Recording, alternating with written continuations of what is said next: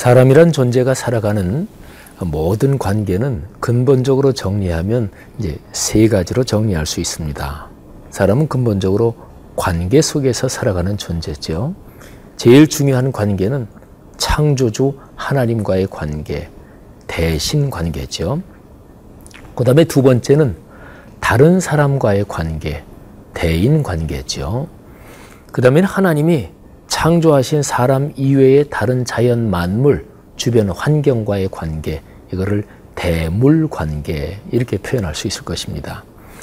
시편 구십사 편 일 절부터 십일 절까지에는 이 세 가지 관계 중에서 대신 관계 그리고 대인 관계 이 두 가지에 대해서 기록되어 있습니다.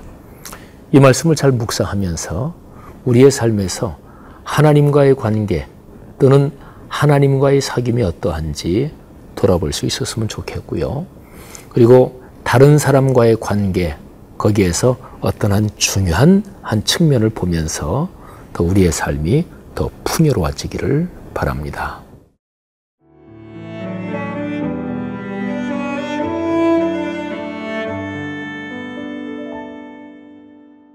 시편 구십사 편 일 절에서 십일 절 말씀입니다. 여호와여, 복수하시는 하나님이여, 복수하시는 하나님이여, 빛을 비추어 주소서. 세계를 심판하시는 주여, 일어나사 교만한 자들에게 마땅한 벌을 주소서. 여호와여, 악인이 언제까지, 악인이 언제까지 개가를 부르리까? 그들이 마구 짓거리며 오만하게 떠들며 죄악을 행하는 자들이 다 자만하나이다. 여호와여, 그들이 주의 백성을 짓밟으며 주의 소유를 곤고하게 하며 과부와 나그네를 죽이며 고아들을 살해하며 말하기를 여호와가 보지 못하며 야곱의 하나님이 알아차리지 못하리라 하나이다. 백성 중에 어리석은 자들아, 너희는 생각하라. 무지한 자들아, 너희가 언제나 지혜로울까? 귀를 지으신 이가 듣지 아니하시랴. 눈을 만드신 이가 보지 아니하시랴.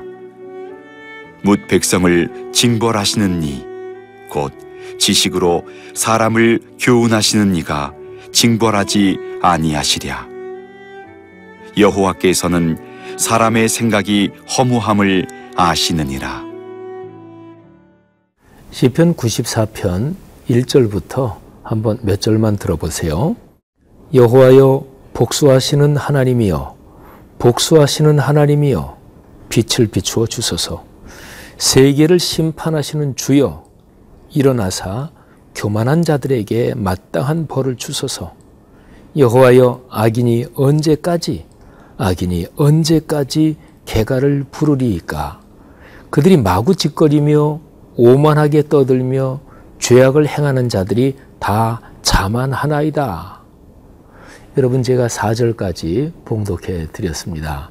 여기에 보면 하나님을 복수하시는 하나님이요, 복수하시는 하나님이요, 이렇게 하나님을 부르고 있죠.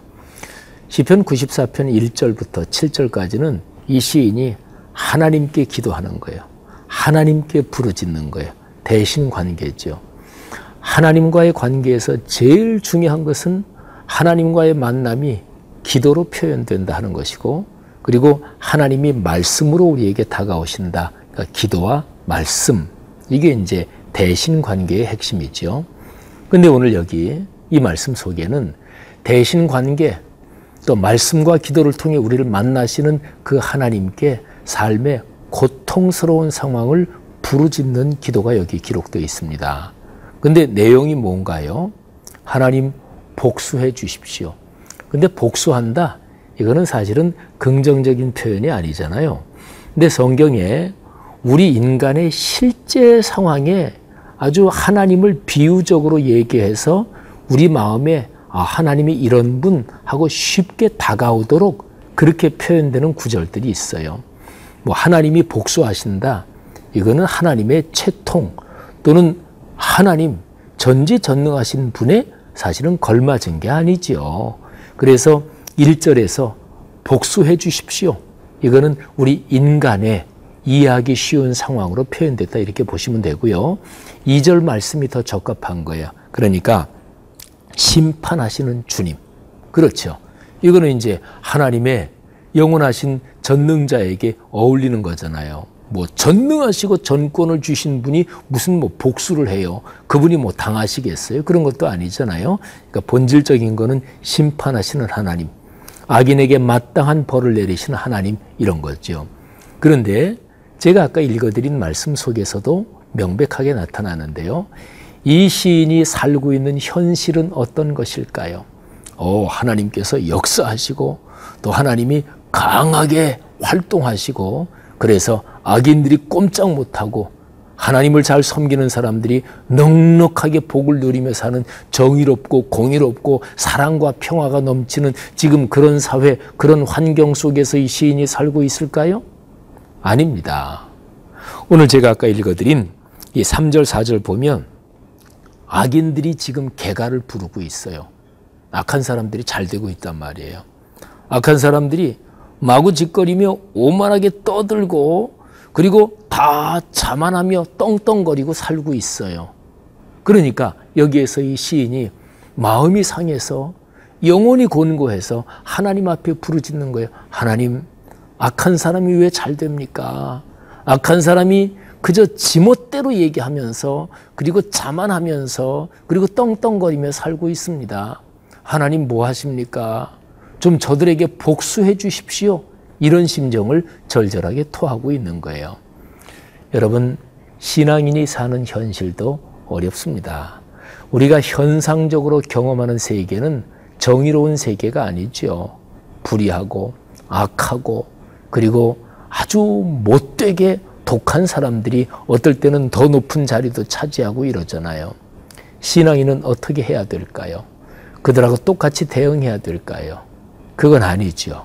우리 신앙인의 가장 근본적인 관계는 하나님과의 관계잖아요. 하나님이 살아계심을 믿는 게 신앙인이잖아요. 그러면 전능하신 하나님의 역사를 간구하고 기다리며, 그리고 그렇게 확신을 가지고 살아가는 것이지요. 우리의 삶의 현실이 못되고 악하고 독한 사람이 잘 되는 것 같아도 나도 그렇게 하지. 그러면 이거는 신앙인의 본분을 저버리는 거지요. 하나님이 살아계십니다. 하나님이 역사하십니다. 그 하나님께 기도하고 또 말씀으로 하나님의 음성을 들으며 믿음으로 신앙으로 악한 자들을 이겨내는 그런 삶이 되시기를 바랍니다.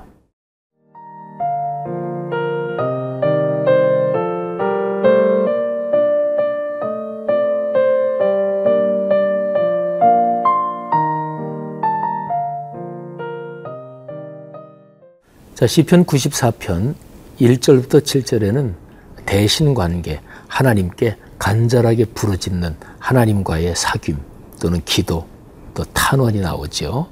그 다음에 이제 팔 절부터 십일 절까지에는 이제 이 시인의 언어가 이제 사람에게 향합니다. 일 절부터 칠 절은 하나님 복수해 주십시오. 심판하시는 하나님 뭐 하십니까? 그러니까 하나님께 향하고, 그 다음에 이제 팔 절부터는 사람에게 향합니다.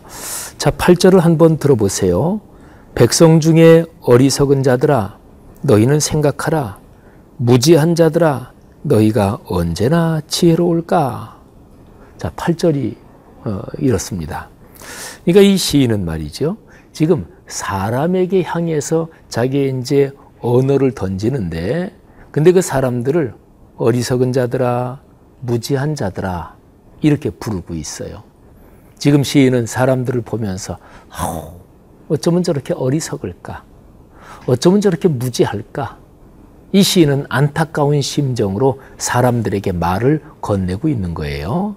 근데 왜 무지할까요? 왜 어리석다고 그러는 것일까요? 그게 바로 구 절, 십 절, 십일 절 이 세 절에 그 이유가 나오고 있습니다. 자, 구 절 말씀. 귀를 지으신 이가 듣지 아니하시랴? 눈을 만드신 이가 보지 아니하시랴? 그러니까 하나님이 귀를 만드셨잖아요. 그러니까 하나님은 듣는 게 뭔지를 아셔요. 하나님은 당연히 성도들의 부르짖는 그 기도를 들으셔요. 하나님은 당연히 악하고 못된 사람들이 짓거리고 자만하고 내뱉는 그 못된 소리를 하나님은 당연히 들으십니다. 하나님이 눈을 만드셨잖아요. 그러니까 하나님은 본다. 이 기능, 본다는 게 뭔지 그 창조주보다 더 잘 알고 계시는 분이 어디 있겠어요. 그러니까 세상에 살면서 의인이 고난을 당하고 악인들이 자만하고 방자하고 떵떵거리며 사는 이 불의한 세상의 구조를 하나님이 못 보고 계시는 것일까요? 하나님이 안 보시는 것일까요? 과에 보지 않기로 작정하신 것일까요? 그러시지 않다. 하나님은 보고 계시다. 이런 얘기죠. 자, 그 다음에 십 절 말씀을 보세요. 뭇 백성을 징벌하시는 이 곧 지식으로 사람을 교우사, 교훈하시는 이가 징벌하지 아니하시랴. 그렇죠. 하나님이 왜 심판하지 않으시겠느냐? 왜 징계하지 않으시겠느냐? 그런 거죠.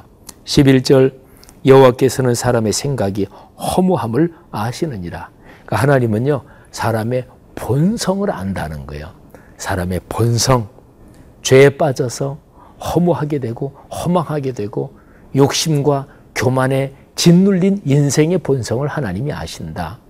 자, 여러분 아까 시편 이 구십사 편 말씀에서 제일 앞부분에서 하나님 복수하셔야죠. 왜 안 하십니까? 하나님 심판하셔야죠. 왜 안 하십니까? 하고 하나님 앞에 기도를 올리잖아요.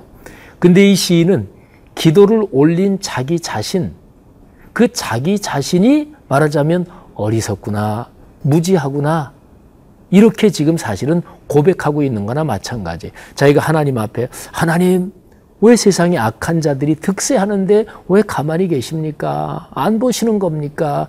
듣지 못하시는 겁니까? 억울한 자의 기도 소리를 왜 안 들으십니까? 심판해 주십시오. 복수해 주십시오. 이렇게 한참을 기도하고 나서 마음에 깨달음이 오는 거예요. 오, 주님, 제가 어리석습니다. 제가 무지했군요. 하나님이 눈을 만드셨는데 왜 안 보실까요? 당연히 보시는데, 하나님이 당연히 들으시는데, 그리고 하나님이 당연히 심판하시고 징계하시는데, 아유, 그걸 깨닫지 못하고 그렇게 안달하면서 기도를 올렸습니다. 하나님, 제가 무지합니다. 제가 이게 참으로 어리석습니다. 하나님, 주님을 신뢰하며 살겠습니다. 이런 고백인 거죠. 성도 여러분, 고통스럽고 어렵고 그럴 때 하나님 앞에 투정해도 괜찮아요.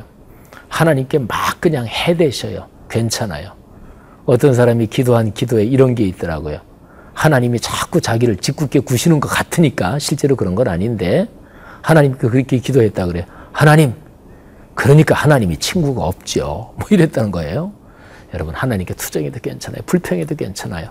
근데 마음을 열고 하나님을 신뢰하면서 하나님 앞에 쏟아놓을 때 우리는 거기에서 새로운 깨달음을 얻는 거죠. 그래서 다시금 하나님을 찬양하게 되고 하나님을 신뢰하게 되는 거죠. 그런 믿음으로 오늘 하루 또 그렇게 우리에게 맡겨진 시간들을 용감하게 그리고 큰 기쁨으로 걸어가시기를 축복합니다. 기도하겠습니다. 하나님 아버지, 우리 인생사 현실적인 이런 여러저런, 이런저런 상황 속에서 하나님 아버지의 능력을 다시 한번 신뢰하며, 전능하신 하나님, 모든 것을 보시고 모든 것을 들으시고 그리고 공의에 따라 심판하시며 당신을 사랑하는 자들에게 상을 주시고 복을 주시는 하나님 아버지, 그 하나님의 손을 꼭 붙잡고 오늘 하루도 용감하게 하늘의 기쁨과 은혜로 걸어가겠습니다. 그래서 하나님 아버지의 영광을 드러내겠습니다. 저희들에게 그런 은혜를 주옵소서. 예수 그리스도 이름으로 간절히 기도합니다. 아멘.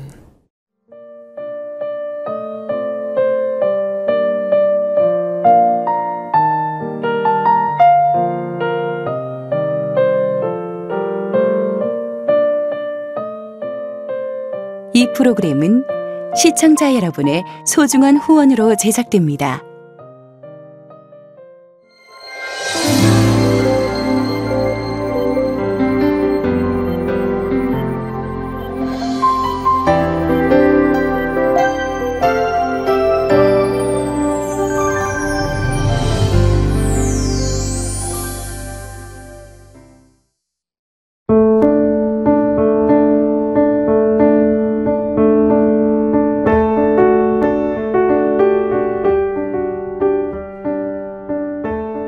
믿음의 집안에서 태어났지만 어린 시절 가정에서 많은 상처를 받았던 이소명 청년. 주변 사람의 시선과 불편한 소문들로 교회조차 가지 않게 되었습니다. 저에게는 굉장히 좀 힘든 시간? 집은 있고 내가 학교는 다니고 있고 하지만 내 심리 상태가 너무 불안정한 거죠. 힘들었던 시간, 삶 속에서 하나님은 찾을 수가 없었습니다. 아 정말 하나님 어, 나를 왜 이렇게 외롭게 하시지? 왜 이렇게 나를 지독히도 외롭게 하시나요? 울면서 기도를 했던 시기였어요. 씨지엔 티비를 보면서 하나님께서 사람을 만드셨을 때 이 퍼센트의 부족함을 놓고 만드셨대요. 이 이 퍼센트는 하나님으로만 채워주는 이 퍼센트라는 거예요. 아, 하나님 알고 계시는구나. 나는 모른다고 생각했고 나만 겪는 어려움인가 라는 생각이 있었는데 제 마음을 좀 많이 움직였던 것 같아요. 씨지엔 티비를 통해서 많은 힘을 얻고 있으니까 정말 감사하다는 말씀 드리고 싶어요.